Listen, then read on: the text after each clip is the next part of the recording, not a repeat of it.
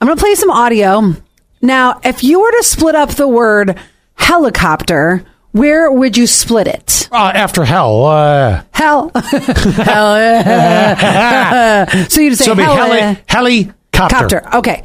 You're wrong. Oh. I know. I didn't mean to Oh, be I mean, so- always. I didn't It mean to be depends on who you ask. I didn't mean to be so mean about it, but it's wrong. Okay. And he, this girl's going to explain why that's wrong. Okay. In fact, if you try and split up the word helicopter, your brain automatically goes heli-copter. But Okay, yeah. like, you, like you did. I- Okay, yeah, uh-huh, uh-huh. right.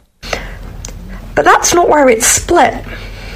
Because in reality, in terms of sort of units of meaning, it's split into helico, me- meaning spiral, and ter, with the silent p, meaning feather or wing, like at the start of pterodactyl. So helicopter. Okay. Brings up a question. What? When's the last time you think she had a date?